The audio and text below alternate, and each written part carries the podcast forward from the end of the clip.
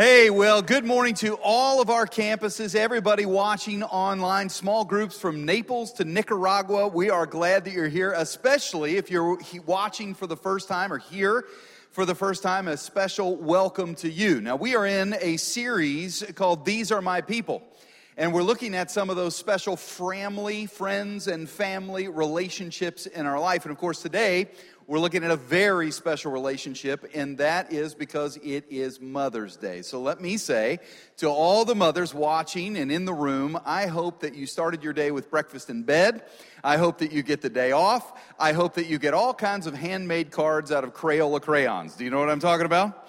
Happy Mother's Day to you. And here's what we're going to do we're going to look at a scripture in the book of Proverbs. Now, Proverbs is a collection of wise sayings collected by one of the kings of Israel. And today, in particular, if you want to turn with me in your Bibles, we're going to look at Proverbs 31. Proverbs 31. If you don't have a Bible, we'll put it up on the screen. But uh, you may have noticed that we're set up a little bit differently today. I'm definitely outnumbered here, okay? Um, I started sharing with people hey, I am going to preach on Proverbs 31 all of my immense motherly wisdom. And the people around me said, or we could ask some of the experts in our church to come up and share. And so I thought that was a good idea. We brought out some reinforcements, some big guns. These are some of the mothers of Willow, and in particular, uh, Barb, who is the guest experience pastor at our South Lake campus. So, Barb, welcome to you and welcome to these mothers. Thank you, Dave. I appreciate that. Yes, I, um, I'm also a mom as well of two grown daughters, and I'm a Gigi to two littles as well. So, and I'd love to introduce you to our panel here, and I'm going to have them introduce themselves. Hi, my name is Sarah Yoon. My husband Kurt and I call this Willow South Barrington campus home. I have two sons, Sam and Josh. They're 10 and 8. Hi, my name is Verlee, and I am the mother of eight grown daughters and two grown sons. And I have 15 grandchildren, praise God. I have 15 grandchildren and one little great grand. So, but and uh, we worship at Wheaton, Wheaton. my name is Veronica Crespo, and my family and I worship at uh, Willow North Shore. I am a mother of three children 12, 14, and 17, and a stepmom to a 30 year old and four grandbabies. Good morning. My name is Nancy Vinger. My family and I attend Willow Huntley. My husband Chad and I have three children. We have nine year old boy girl twins, and we also have a five year old son, and he happens to have Down syndrome.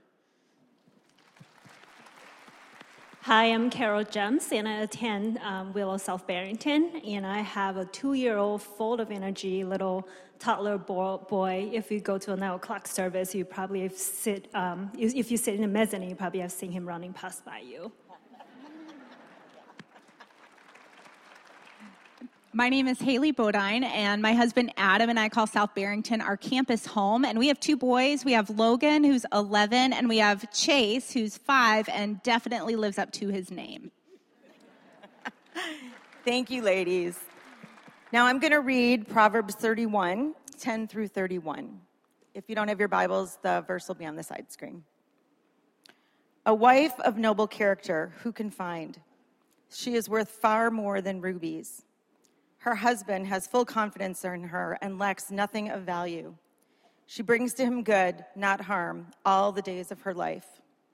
She selects wool and flax and works with eager hands. She is like the merchant ships, bringing her food from afar. She gets up while it is still night. She provides food for her family and portions for her female servants. She considers a field and buys it. Out of her earnings, she plants a vineyard. She sets about her work vigorously. Her arms are strong for her tasks. She sees that her trading is profitable and her lamp does not go out at night. In her hand, she holds the distaff and grasps the spindle with her fingers. She opens her arms to the poor and extends her hands to the needy. When it snows, she has, has no fear for her household, for all of them are clothed in scarlet. She makes coverings for her bed. She is clothed in fine linen and purple. Her husband is respected at the city gate, where he takes his seat among the elders of the land. She makes linen garments and sells them, and supplies the merchants with sashes. She is clothed with strength and dignity. She can laugh at the days to come. She speaks with wisdom, and faithful instruction is on her tongue. She watches over the affairs of her household and does not eat the bread of idleness. Her children's, her children's, her children arise and call her blessed. Her husband also, and he praises her. Many women do noble things, but you surpass them all. Charm is deceitful and beauty is fleeting, but a woman who fears the Lord is to be praised. Honor her for all that her hands have done, and let her works bring her praise at the city gate. Okay, wonderful. Now, I look at that passage of scripture, and the first thing that stands out to me is that there's a lot there, right? There's a lot described in that passage. And um, interestingly, um, I shared with one of our staff folks that I was going to be uh, sharing Proverbs 31 this week, and they said, Dave, no. It's a female, uh, female staff person, and they said, Dave, don't do it. I want you to win and you do not need to, to share that passage. And I'm going, well, this is in the Bible, and yet there's some negative um, reaction around this passage of Scripture. What, what's going on there? Oh, Dave. So, I honestly, when I first read this, you know, many years ago, I thought there is no way that I could ever reach up to this potential. I mean, there's just so much um, and for me, there's a lot of perfectionism that comes out of that and a lot of comparison as well. And, um, but I'd love to know, ladies, when you think about the Proverbs 31 woman, the excellent mom, the excellent woman, what is it that comes to your mind? You know, I've been following Jesus for about 20 years now and uh, falling in love with scripture uh, uh, for the same amount of time. And then I come across this chapter and I think that I've read it differently and it struck me differently depending on the season that I have been in. And, there are seasons when I have been more grace filled and kind to myself, and there are seasons when I am more graceless and unkind to myself.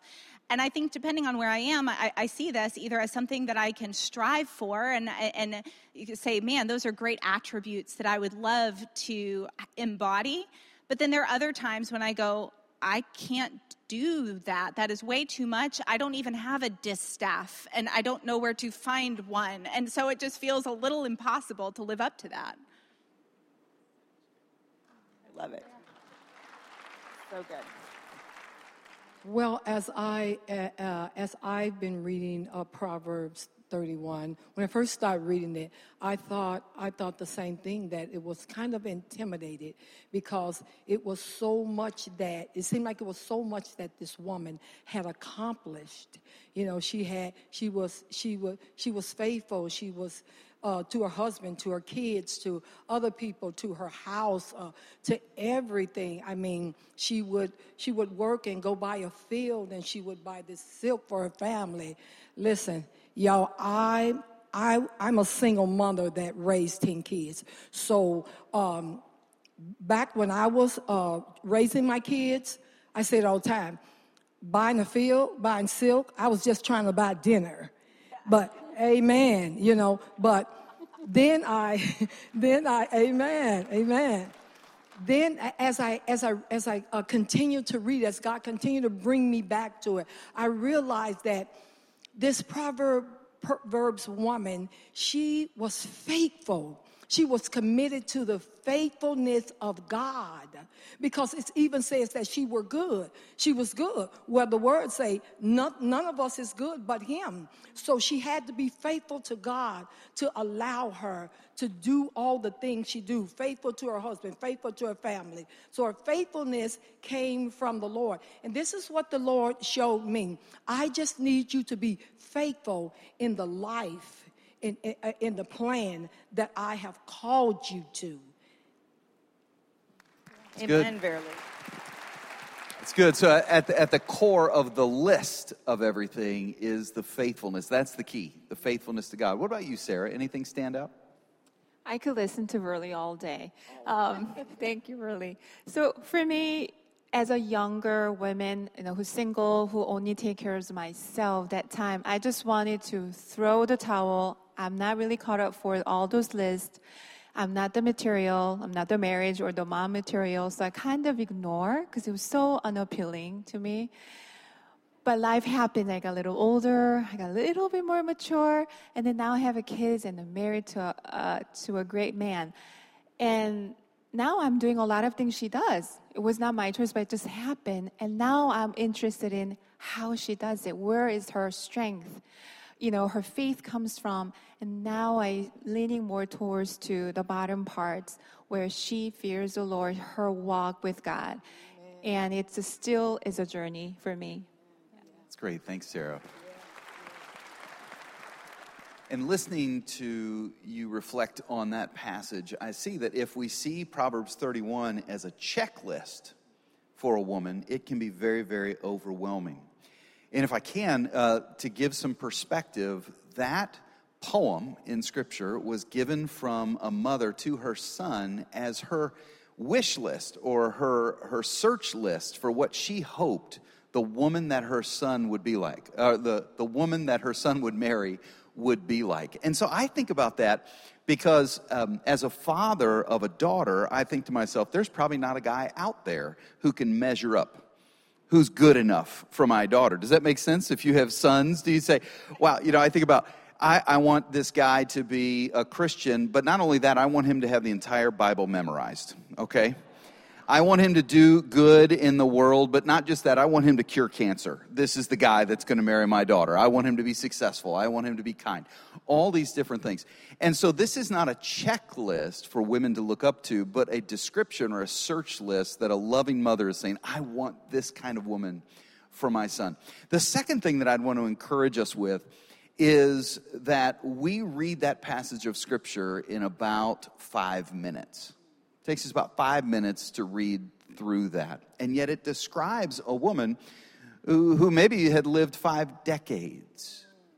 You know, when I think about, if, if you ask me about my mother, I would tell you that she was um, a world traveler. I would tell you that she worked in corporate America. I would tell you that she raised two boys. I would tell you that she volunteered frequently in her church. She volunteered at the local school for the blind. She put on um, parties for her friends and for her family. And, and I could tell you all of that in three minutes, but the truth is that took decades of life. And it dawns on me that if we read that as a checklist of everything that has to happen in our lives this week, that is incredibly overwhelming. In fact, impossible. But if we see that as perhaps a description of some of the things that God may call us to over a lifetime, then it can be not so much oppressive, but inspiring to us. What do you think? That is so good, Dave. Yeah. And when I think of, I, I think of myself as a good mom. Ask my daughter, she's sitting over there. And I think myself as, you know, as a good woman. Um, I honestly would love to hear, you know, what is a good woman in your mind or in your eye, ladies? Well, one of the things that I find that we can do for our children that um, is is good advice is to love them unconditionally. Um, a love that has no conditions or premeditated expectations just gives your children the freedom to fly, the freedom to fail, and the freedom to be who they are. And um, I think if they feel that support and love, um, then they can be all that um, they're meant to be in this world. Um, as a mom of a child with special needs, I've learned that very quickly. And um, despite you know different abilities that my son has, he has worth and value. And when I can um, feed into him and show him that, he can do great things.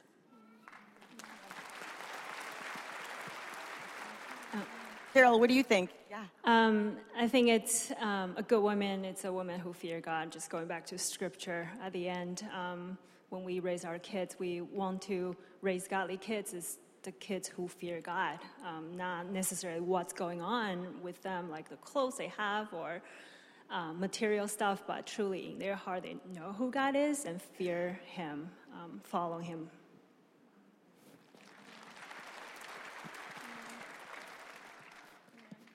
when I think about um, being a good woman and how that translates to being, in my mind, what is a good mom, I remember a couple of years ago uh, just feeling very convicted.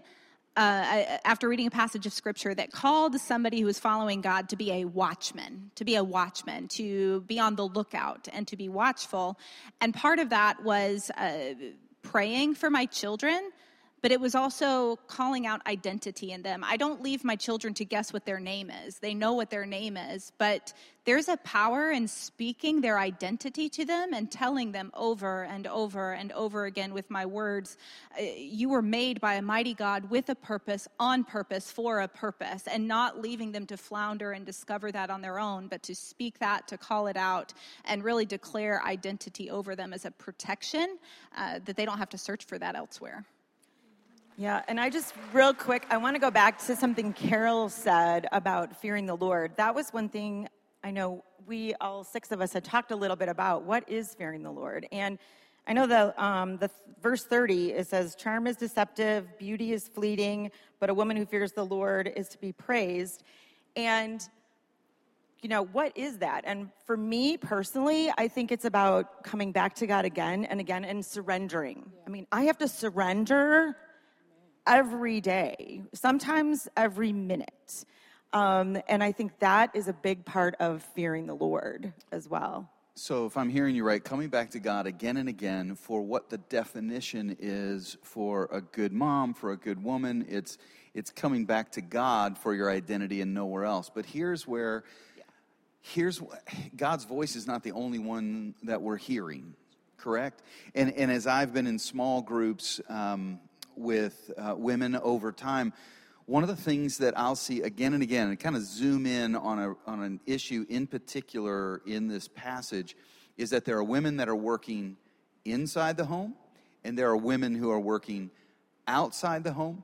And that culture, many times, is pushing a, a definition or a pressure um, where I find that there are some women that are working outside the home that are thinking, I don't know if I'm doing everything that I need to be doing as a mom.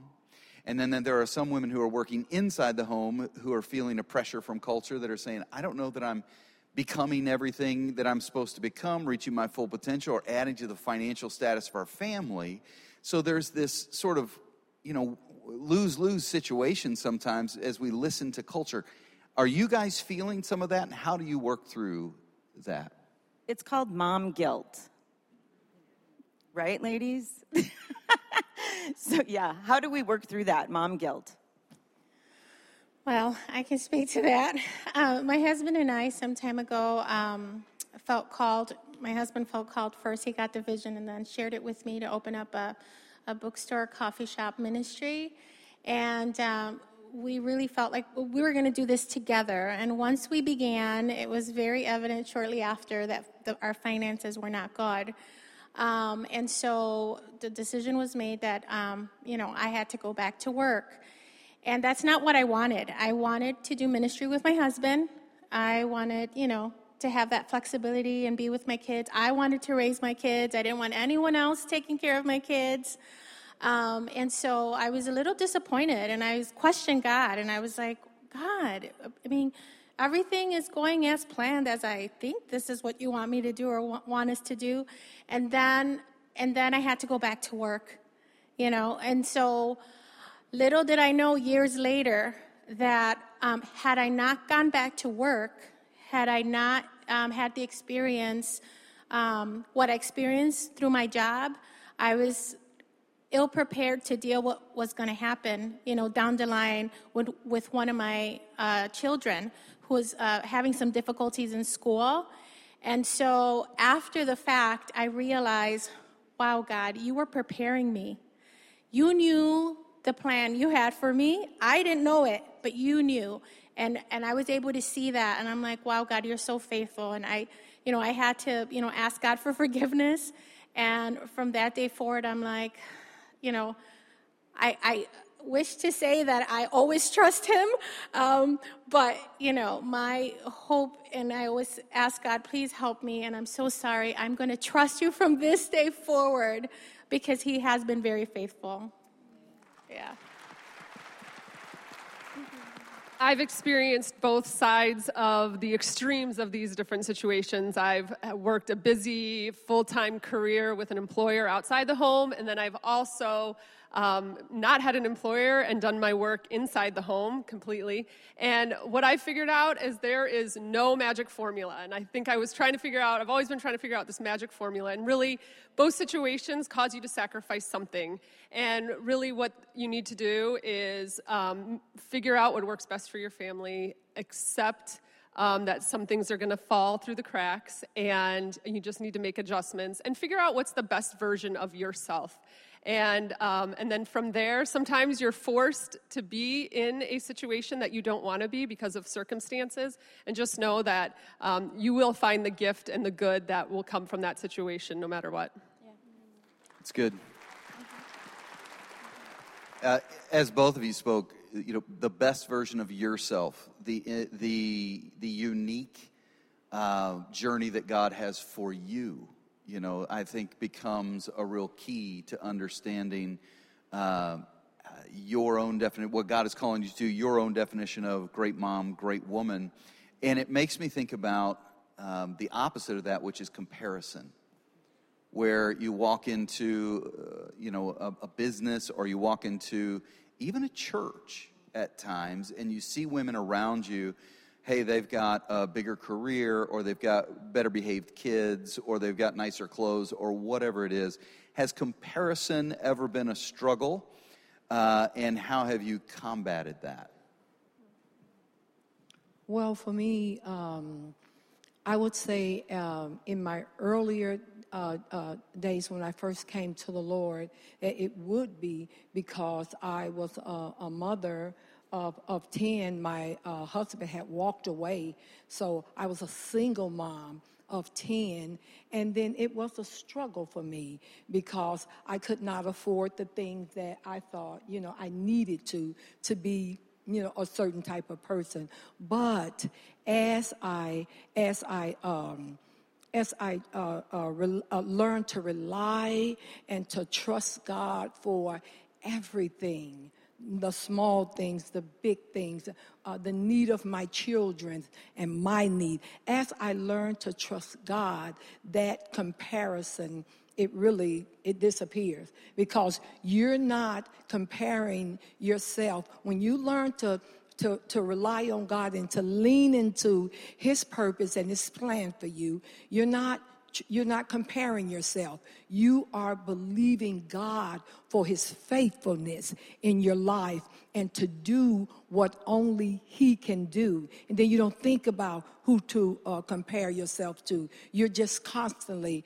constantly trying to be open to the Lord and allow him to work in you and work that plan that Jeremiah 29 11 say. He said, I know the plan that I have for you. It's a good plan. It's a plan to give you a future and a hope. It will not harm you. So I figure, why do I have to compare myself, continue to compare myself to someone when God has this such awesome plan for me? I'm going with Him.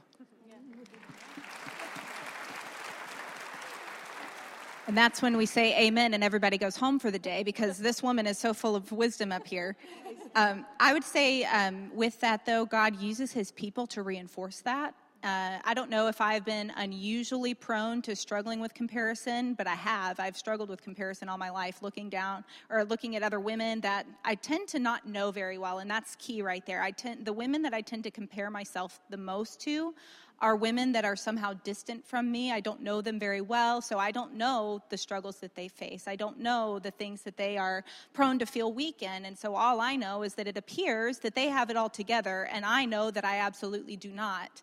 And so I've actually found that the, the most practical way for me to combat comparison and feeling somehow lesser than uh, with other women is actually to lean in and to befriend community with other women who love Jesus and who are going to challenge me to know the truth about what he has said about me. A small group has been a huge part of that, just having some sort of a regular rhythm of biblical community where I'm actually in proximity to other women sharing, hey, guess what? I don't have it all together either. And then I actually stop comparing because I realize the grass isn't always greener on the other side of what I'm trying to achieve here. Yeah. And that So true. And in that group and helping with comparison, for me, um, vulnerability is key.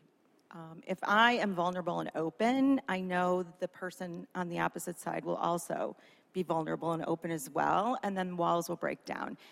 And um, that happened to me. Part of my story is where I lost um, my first baby girl at 10 days old.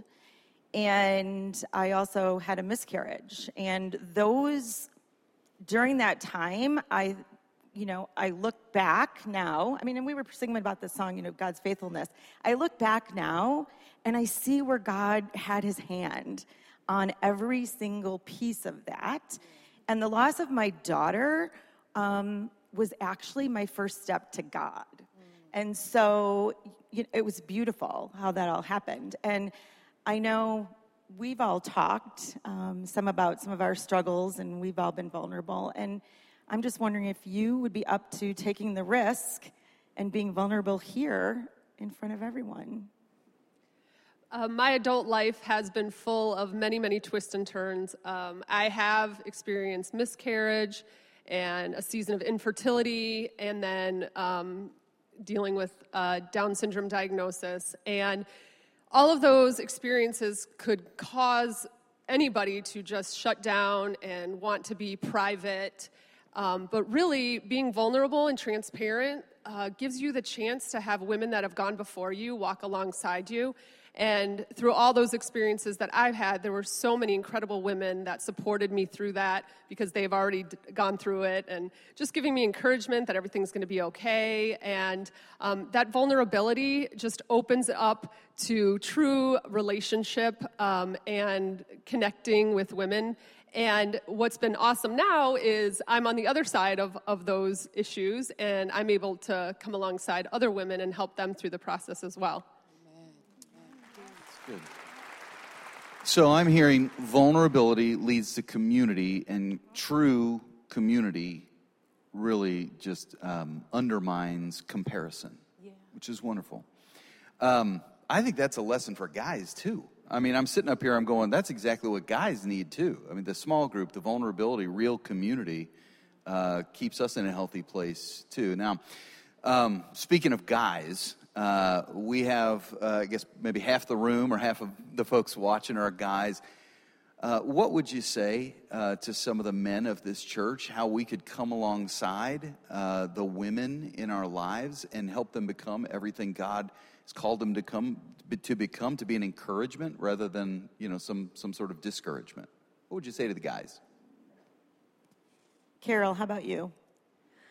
Um, so my father really helped me to be rooted in the Word of God. Um, so when I was living at home every day, 9, 10, 11 o'clock, I would come home and I will talk to my dad. Um, just talk to him about my day, what bothered me, what really made me angry, and he would just be present and really listen to me and um, give me godly perspective, remind me what God is doing in that particular situation, and and that just really helped me grow my faith and just having my father being so present in my life and really speaking those truths about God. So God is really tangible for me too because of my father.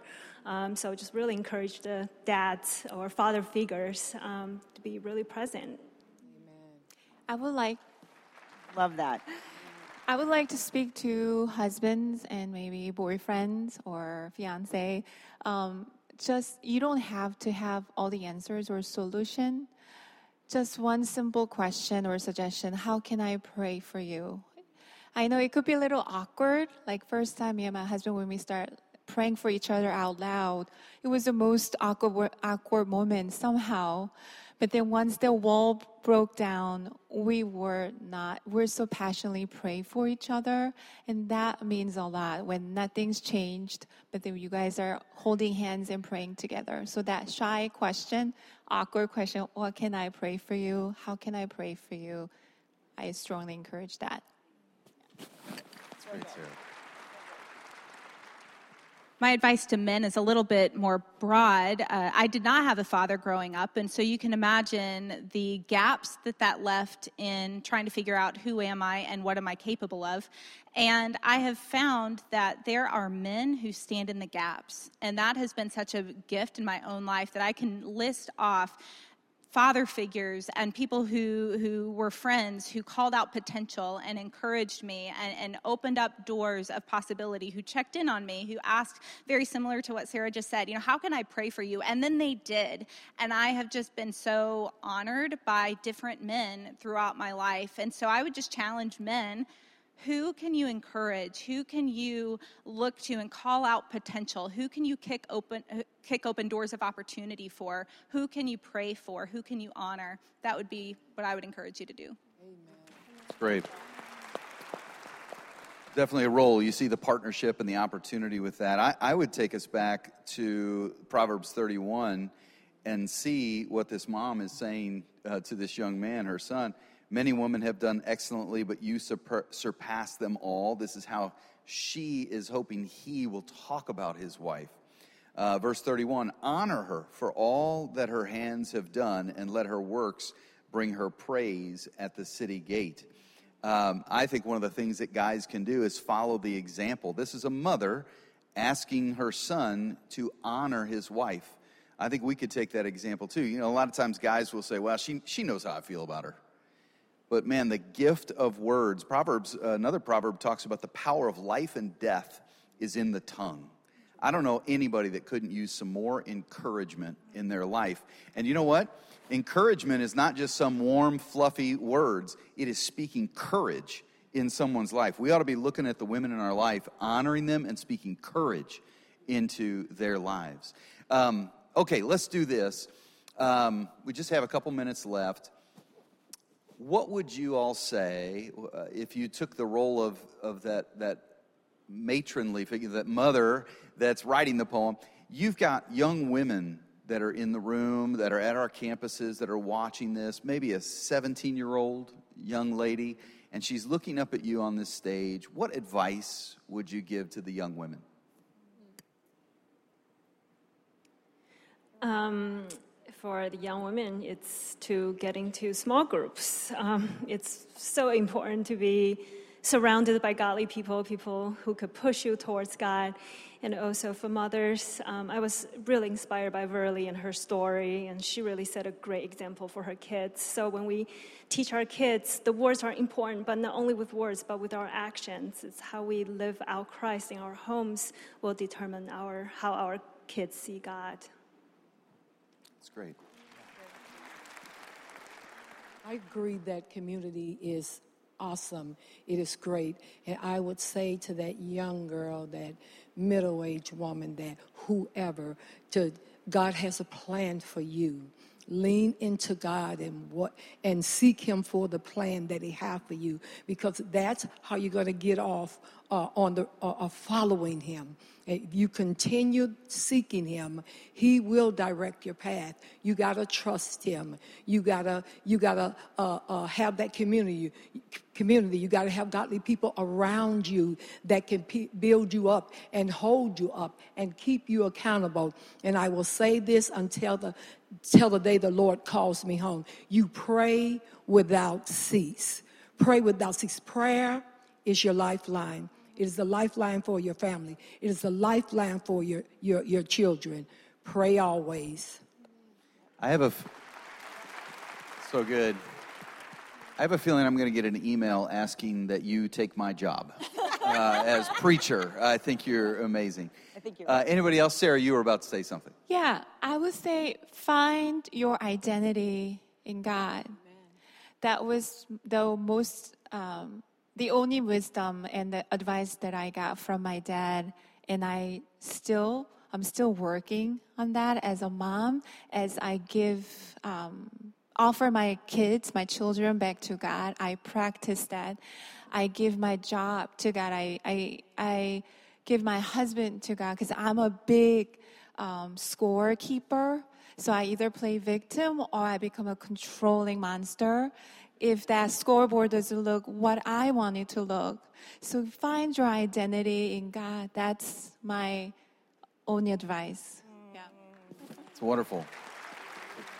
And Sarah, tell me about your dad. You you told about the it was either the first time that your dad met your son, or tell us about that. So when I became a mom for the first time, my firstborn Sam was born 10 years ago. And in our culture, um, not having a son, it's kind of shameful. And my dad only had daughters. It was first time him holding a baby boy in his arm.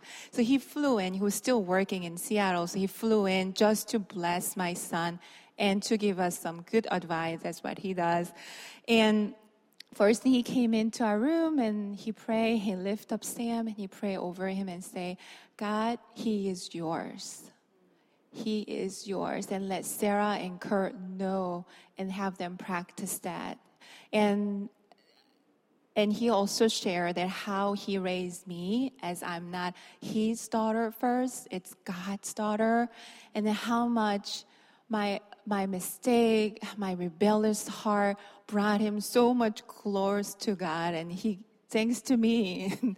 With my mistake, he said he was so he found God so much because of how much he prayed for me and how he answered. It looks like it worked because I'm here in front of you. So, yeah, that's that's the story of my dad.